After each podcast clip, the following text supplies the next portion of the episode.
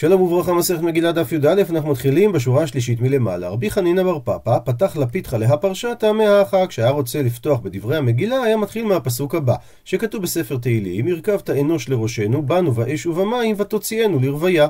וכך הוא ניתח את הפסוק, באש בימי נבוכדנצר הרשע, שהטיל, כנראה את חנניה מישל ועזריה, לתוך כבשן האש. המהרש"א לעומת זאת מפרש על שריפת בית המקדש. ובמים בימי פרעה, שגזר כל הבן הילוד היורה תשליכו, ותוציאנו לרוויה בימי המן. שהמילה רוויה מתייחסת למשתה יין, וגם הריגת ושתי וגם הריגת המן קרו במשתה יין. רבי יוחנן פתח לפיתחא להא פרשתא מהכה. פסוק בתהילים, זכר חסדו ואמונתו לבית ישראל, ראו כל אפסי ארץ את ישועת אלוהינו. למתי ראו כל אפסי ארץ את ישועת אלוהינו? בימי מרדכי ואסתר. שאז הדבר נגלה לכל האומות, שהרי מרדכי ואסתר שלחו איגרות בכל העולם. ריש לקיש פתח לפיתחא להא פרשתא מהכה. פסוק במשלי, ארי נוהם ודוב שוקק, מושל רשע לעמדל. וכך הוא מנתח את הפסוק. ארי נוהם זה נבוכדנצר הרשע, דכתיב בי, שכך כתוב עליו בירמיהו, עלה אריה מסובכו. הוא משחית גויים נשא, יצא ממקומו, לשום ארצך לשמה, ארייך תצאנה מעין יושב. אז הנביא ממשיל את נבוכדנצר לאריה. דוב שוקק שכתוב בפסוק, זה אחשורוש, דכתיב בי, פסוק בספר דניאל, וערו חייבה אחרי תניניה דם ילדוב. ותנא ושנה על כך רב יוסף, אלו פרסים שאוכלים ושותים כדוב, ומסורבלים בשר כדוב, ומגדלים שיער כדוב, ואין להם מנוחה כדוב. ומה שכתוב מושל רשע זה המן, ומה שכתוב על עם דל אלו ישראל, שהם דלים מן המצוות. רבי אלעזר פתח לפיתחא להא פרשתא מהכה, שכתוב בקהלת, בעצלתיים עמך המקרא ובשפלות ידיים ידלוף הבית. וכך הוא דרש, בשביל עצלות שהיה להם לישראל שלא עסקו בתורה, נעשה שונאו של הקדוש ברוך הוא, וזה לשון סגי נאור, הכוונה הקדוש ברוך הוא עצמו, מח, כמי שלא היה יכול להושיע. ואין משמעות המילה מח, אלא אני, שנאמר, ואם מחו מערכך. ואין המילה מקרא, אלא הקדוש ברוך הוא, שנאמר, המקרב המים עליותיו. רב נחמן בר יצחק פתח לפיתחא להא פרשתא מהכה, פסוק בתהילים, שיר המעלות, לולא השם שהיה לנו יאמר נא ישראל, לולא השם שהיה לנו בקום עלינו אדם, והוא דרש אדם ולא מלך. וזה מדבר על המן הרשע. רבא פתח לפיתחא להא פרשתא מהכה, פסוק במשלי, ברבות צדיקים ישמח העם, ובמשול רשע יאנח עם. וכך הוא דורש את הפסוק, ברבות צדיקים ישמח העם, זה מרדכי ואסתר, דכתיב, לשון של שמחה במגילה, והעיר שושן צהלה ושמחה. לעומת זאת, מה שכתוב, ובמשול רשע יאנח עם, זה המן, דכתיב, פסוק במגילה, והעיר שושן נבוכה. רב מתנה אמר, מהכה, הוא היה פותח את הדרשות שלו על המגילה מהפסוק הבא בספר דברים. כי מי גוי גדול אשר לא אלוהים קרובים אליו. שהפסוק הזה הוא כנגד טענתו של המן, שישנו עם אחד מפוזר ומפורד בין העמים, והשם בעצם עזב אותם. רב אשי אמר, מהכה. הוא היה פותח את הדרשות שלו על מגילת אסתר מהפסוק הבא.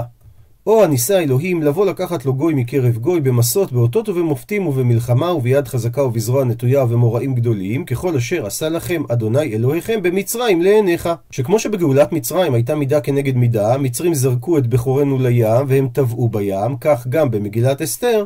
היום שתוכנן להשמדת היהודים הפך להיות היום שבו היהודים התנקמו בשונאיהם. מביאה עכשיו הגמרא פירוש לפסוק הראשון במגילת אסתר. ויהי בימי אחשורוש, אמר רב, המילה ויהי מורכבת משני מילים, וי והי. והמשמעות היא לשון צער. הדד הכתיב, זה מה שכתוב בקללות, והתמכרתם שם לאויביך, לעבדים ולשפחות וגומר, ובסוף הפסוק כתוב, ואין קונה. ואומר רש"י, שהקללה של ואין קונה התקיימה בגזרותיו של המן, שלא יהיה האדם רשאי לקנות מבני ישראל לעבדים. וממשיכה הגמרא, ושמואל אמר, כשהוא היה רוצה לפתוח את הדרשה שלו על מגילת אסתר, את הפסוק הבא, לא מאסתים ולא גאלתים לכלותם, לא מאסתים זה בימי היוונים, ולא גאלתים בימי נבוכדנצר, לכלותם בימי המן, להפר בריתי איתם בימי פרסיים, כי אני השם אלוהיהם בימי גוג ומגוג. במתנית התנא, בברייתא שנינו באופן אחר על הפסוק הזה. לא מאסתים בימי כסדיים, כיצד שהעמדתי להם דניאל חנניה, מישאל ועזריה, ולא גאלתים בימי יוונים, כיצד שהעמדתי להם שמעון הצדיק וחשמונאי ובניו ומתתיהו כהן גדול. וכנראה שמה שכתוב וחשמונאי ובניו ומתתיה כהן גדול, הכוונה למשפחת החשמונאים ובראשם מתתיהו. לכלותם זה בימי המן, כיצד שהעמדתי להם מרדכי ואסתר. להפר בריתי איתם זה בימי פרסיים, כיצד שהעמדתי להם את של בית רבי וחכמי דורות. כי אני השם אלוהיהם זה לעתיד לבוא, שאין כל אומה ולשון יכולה לשלוט בהם. רבי לוי אמר את הפתיחה שלו מהכה, שהתורה אמרה שכשעם ישראל ייכנס לארץ, הוא צריך להשמיד את יושבי הארץ, ואם לא תורישו את יושבי הארץ מפניכם, והיה אשר תותירו מהם לסיכים בעיניכם ולצנינים בצדיכם, וצררו אתכם על הארץ אשר אתם יושבים בה. וכמו שתגיד הגמרא בדף י"ג, שאול המלך לא הרג את אגג והשאיר אותו בחיים. רב חייא אמר מהכה, שהיה דורש את הפסוק, והיה כאשר דימיתי לעשות להם, אעשה לכם. שזה הפסוק העוקב לפסוק הקודם. ועוברת עכשיו הגמרא לדרוש את שמו של המלך מהמגילה, אחשורוש. אמר רב, הכוונה היא אחיו של ראש ובן גילו של ראש. אחיו במובן של דומה, ובן גילו הכוונה שהם על אותו מזל. והוא מפרט, אחיו של ראש, שהוא כמו שהיה אחיו של נבוכדנצר הרשע, שנקרא ראש, שנאמר בספר דניאל, אנט הוא רישא דידה הווה. אתה הוא הראש של הזהב, וזה כלפי אחשורוש. מה שאמר בן גילו של ראש, שהוא נמצא באותו מזל כמו נבוכדנצר, כי הוא נבוכדנצר הרג, הוא אחשורוש ביקש להרוג, הוא נבוכדנצר החריב, הוא אחשורוש ביקש להחריב, שנאמר, ובמלכות אחשורוש בתחילת מלכותו כתבו שטנה על יושבי יהודה וירושלים. בתחילת בית שני, הגויים שישבו בארץ כתבו את כתב שטנה, שלחו אותו לאחשורוש, והוא עיכב את בניין בית המקדש. ושמואל אמר שמשמעות המילה אחשורוש שהושחרו פניהם של ישראל בימיו כשולי קדרה. כמו תחתית הקדרה שהיא שחורה מהאש. ורבי יוחנן אמר שמשמעות אחשורוש שכל שזוכרו אמר אח לראשו. הכוונה אוי לראשו שהוא היה מקלל אותו. ורבי חנינא אמר שהמשמעות של אחשורוש שהכל נעשו ראשים בימיו שנאמר וישם המלך אחשורוש מס. אז הוא שם הרבה מיסים ולכן אנשים נהיו ראשים. דהיינו עניים. ובהמשך הפסוק, ויהי בימי אחשורוש, הוא אחשורוש. מה הדגש הוא אחשורוש? אומרת הגמרא, הוא ברשעו מתחילתו ועד סופו. כמו הוא עשיו, הוא ברשעו מתחילתו ועד סופו. כמו הוא דתן ואבירם, הן ברשען מתחילתן ועד סופן. כמו הוא המלך אחז, הוא ברשעו מתחילתו ועד סופו. ולחילופין, אברהם הוא אברהם, הוא בצדקו מתחילתו ועד סופו. ואותו דבר הוא אהרון ומשה, הן בצדקן מתחילתן ועד סופן. ואותו דבר ודוד הוא הקטן, הוא בקטנותו מתחילתו ועד סופו. וכאן מדובר על הצניעות, כשם שבקטנותו הקטין עצמו אצל מי שגדול ממנו בתורה, כך במלכותו, כשהוא כבר היה מלך, עדיין הקטין עצמו אצל מי שגדול ממנו בחוכמה.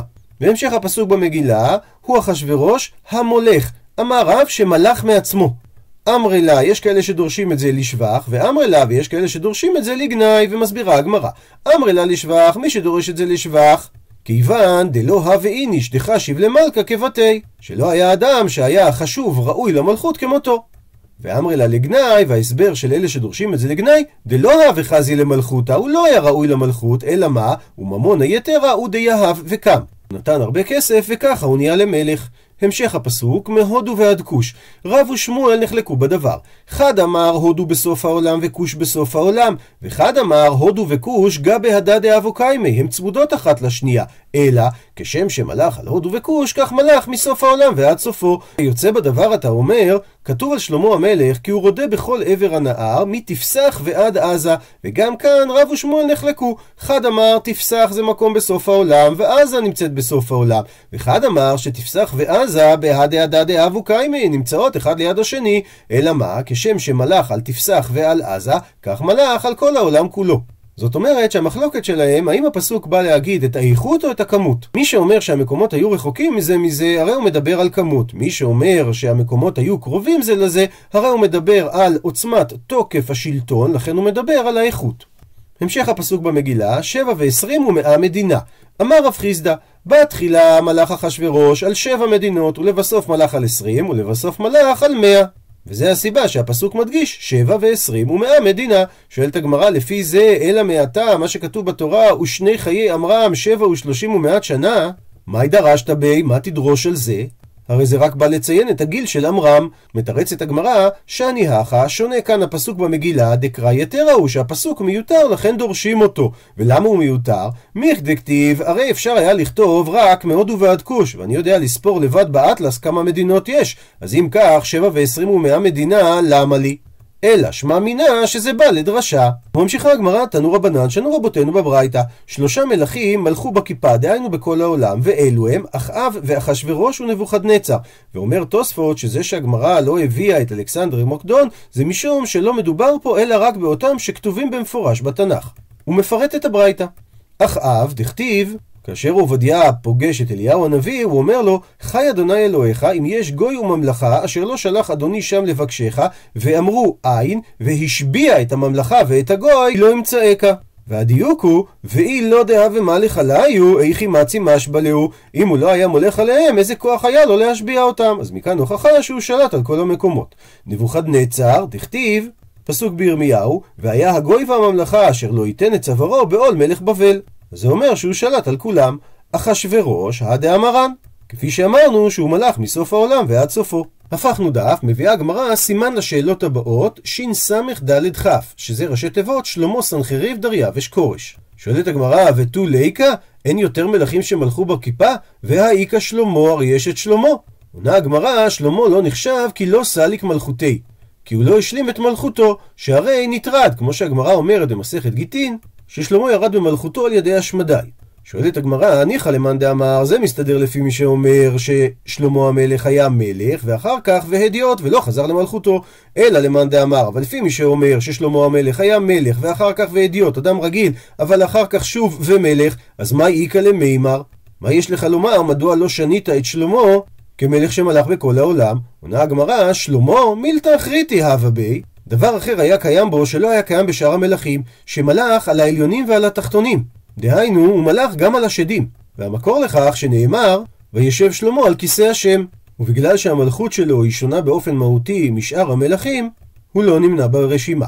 ממשיכה הגמרא ושואלת, והאב וסנחריב, הרי גם סנחריב מלך על כל העולם, דכתיב, פסוק בישעיה, מי בכל אלוהי הארצות האלה אשר הצילו את ארצם מידי? הרי שהוא כבש את כל העולם, מתרצת הגמרא, ההווה ירושלים דלא כבשה.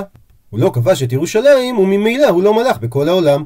ממצא ארכיאולוגי מעניין הוא מנסרת סנחריב, שזה כינוי לאנלים, כרוניקות אשוריות, שנכתבו על גבי מנסרות על ידי סופרי האימפריה האשורית החדשה, והן מתארות את מסע סנחריב בארץ ישראל בסוף המאה השמינית לפני הספירה. מצרת סנחריב התפרסמה בכך שמסעו השלישי של סנחריב למערב, היא מתארת את מלחמתו בממלכת יהודה עם חזקיה המלך, אירוע שמוזכר במקרא בהרחבה, בספר מלכים, בספר דברי הימים ובספר ישעיה, והוא גם נשנה בכתבי כלפי בירושלים נכתב, וספרתי כשלל חזקיה עצמו כציפור בכלוב, סגרתיו בירושלים עיר מלכותו. בהיעדר תיאור כיבוש ירושלים, מוכח שהוא כשל בכיבוש ירושלים ככתוב במקרא. ממשיכה הגמרא ושואלת, והאיכא דריווש, הרי יש גם את דריווש שמלך בכל העולם, דכתיב, כפי שכתוב בדניאל, דריווש מלכה כתב לכל עממיה ומאיה ולשניה, דידיירין בכל ערעה, הוא כתב לכל העמים, האומות והלשונות שגרים בממלכתו, שלמכו נשגה, שלומכו נרבה. אז אם כך, מדוע לא מנו אותו במלכים שמלכו בכל העולם? עונה הגמרא, כי האי כשבע דלא מלך עליו. הוא לא מלך על כולם, שהרי היו שבע מדינות שהוא לא מלך עליהם, דכתיב, שכתוב בדניאל, שפר קדם דריווש, הוטב בעיני דריווש, והקים על מלכותה לאחשדר פניה, והוא מינה נציבים במלכותו בכמות של 120. ואנחנו יודעים שהיו 127 מדינות באותו זמן, אז זה אומר שהוא לא מלך על כל העולם. שואלת הגמרא, והאיכא כורש, אבל כורש מלך על כל העולם, אז למה לא מונים אותו? דכתיב, בספר עזרא, כה אמר כורש מלך פרס, כל ממלכות הארץ נתן לי השם. מתרצת הגמרא שעל דברי כורש אי אפשר לסמוך. הטעם, שם בפסוק, השתבוכי ודקמשתבח בנפשי. הוא משבח את עצמו, אבל זה לא האמת.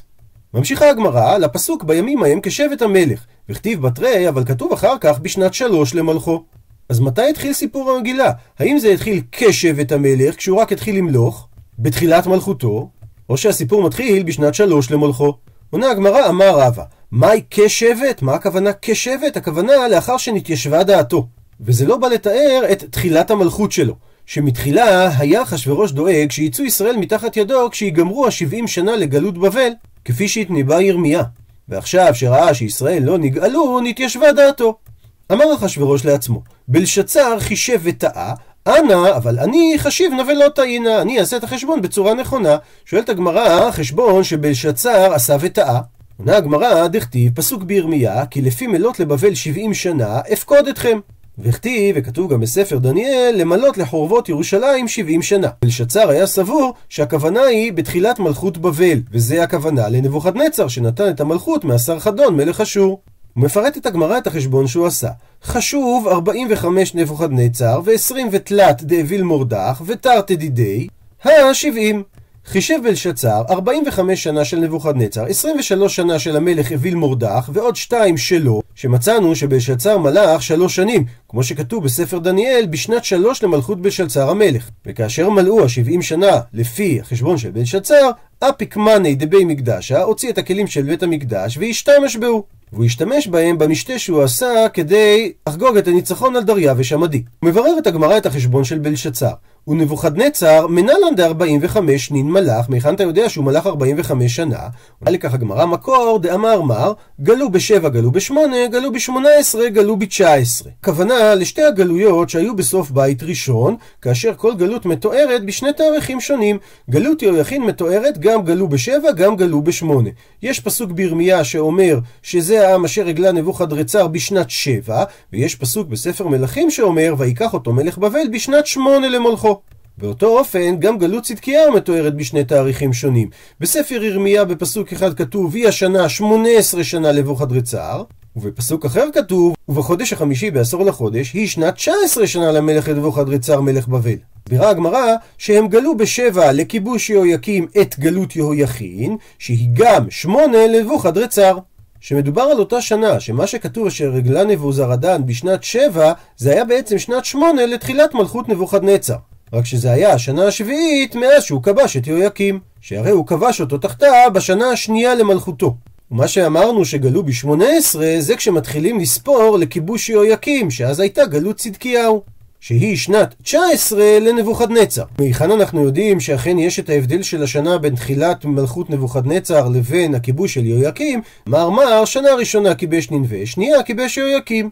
שננבה הייתה ראש מלכות אשור, ולכן הוא קודם כל כיבש אותה, ובשנה השנייה הוא כיבש את יהויקים. הוא מביא רש"י את הפסוקים שנדרשים בסדר עולם.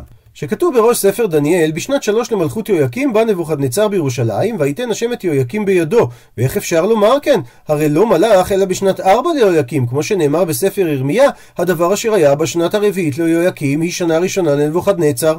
אלא, מה תלמוד לומר בשנת שלוש למלכות יהויקים? הכוונה, בשנת שלושה למרדו. שלאחר שכיבש אותו, הוא עבד אותו שלוש שנים, ואז הוא מרד בו. שנאמר, ויהי ליהויקים עבד שלוש שנים, וישב וימרוד בו. ולמדך כאן שעמד במרדו שלוש שנים, הרי סך הכל שש שנים לכיבוש, רק שבפעם הזאת כשהוא כובש אותו, נמסר בידו והרגו, ונתקיים בו קבורת חמור ייקבר. ואז נבוכדנצר ממליך את יהויכין בנו תחתיו, והוא חוזר לבבל, אבל אז אומרים לו יועציו של המלך, האב מרד בך והמלכת את בנו, מה השתגעת? שהרי יש פתגם שאומר, מקל בבישה, מכלב רע, גורה יתבה לא נפיק. לא יוצאים גורים טובים. אז הוא מקבל את עצת היועצים שלו, חזר עליו לתשובת השנה והגלהו, ואז הוא ממליך את צדקיהו. כמו שכתוב בסוף ספר מלכים, אז נמצאת גלות יהויכין בשנת שבע לכיבוש יהויקים. ובמקום אחר הוא קורא אותה בשנת שמונה, שזה מתייחס למלכות נבוכדנצר. וממשיכה הגמרא את החשבון של 45 שנות המלוכה של נבוכדנצר, וכתיב פסוק מירמיה, ויהי ב-37 שנה לגלות יהויכין מלך יהודה, ב-12 חודש, ב-25 לחודש, נשא אוויל מורדך מלך בבל בשנת מלכותו את ראש יהויכין מלך יהודה, ויוצא אותו מבית הכלא. עד לפה כל הנתונים, ועכשיו מסכמת הגמרא את החשבון. תמאני, שמונה שנים שנבוכדנצר מלך לפני גלות יהויכין, ותלתין ושבע, ושלושים ושבע שנים שהוא מלך אחרי שהוא הגלה אותו, הרי בסך הכל 45 דנבוכדנצר. נוסיף לזה ו-20 ותלת, 23 שנים דאוויל מורדך, והמקור לכך גמרא, זה במסורת, ותרתי דידי ועוד שנתיים של המלך בלשצר, הסך הכל 70. אמר בלשצר, השתא, אז עכשיו ודאי תו לא מפרקי, ודאי שוב לא יגאלו היהודים. ואז אפק מאנה דבי מקדשה, הוציא את הכלים של בית המקדש והשתמש בו.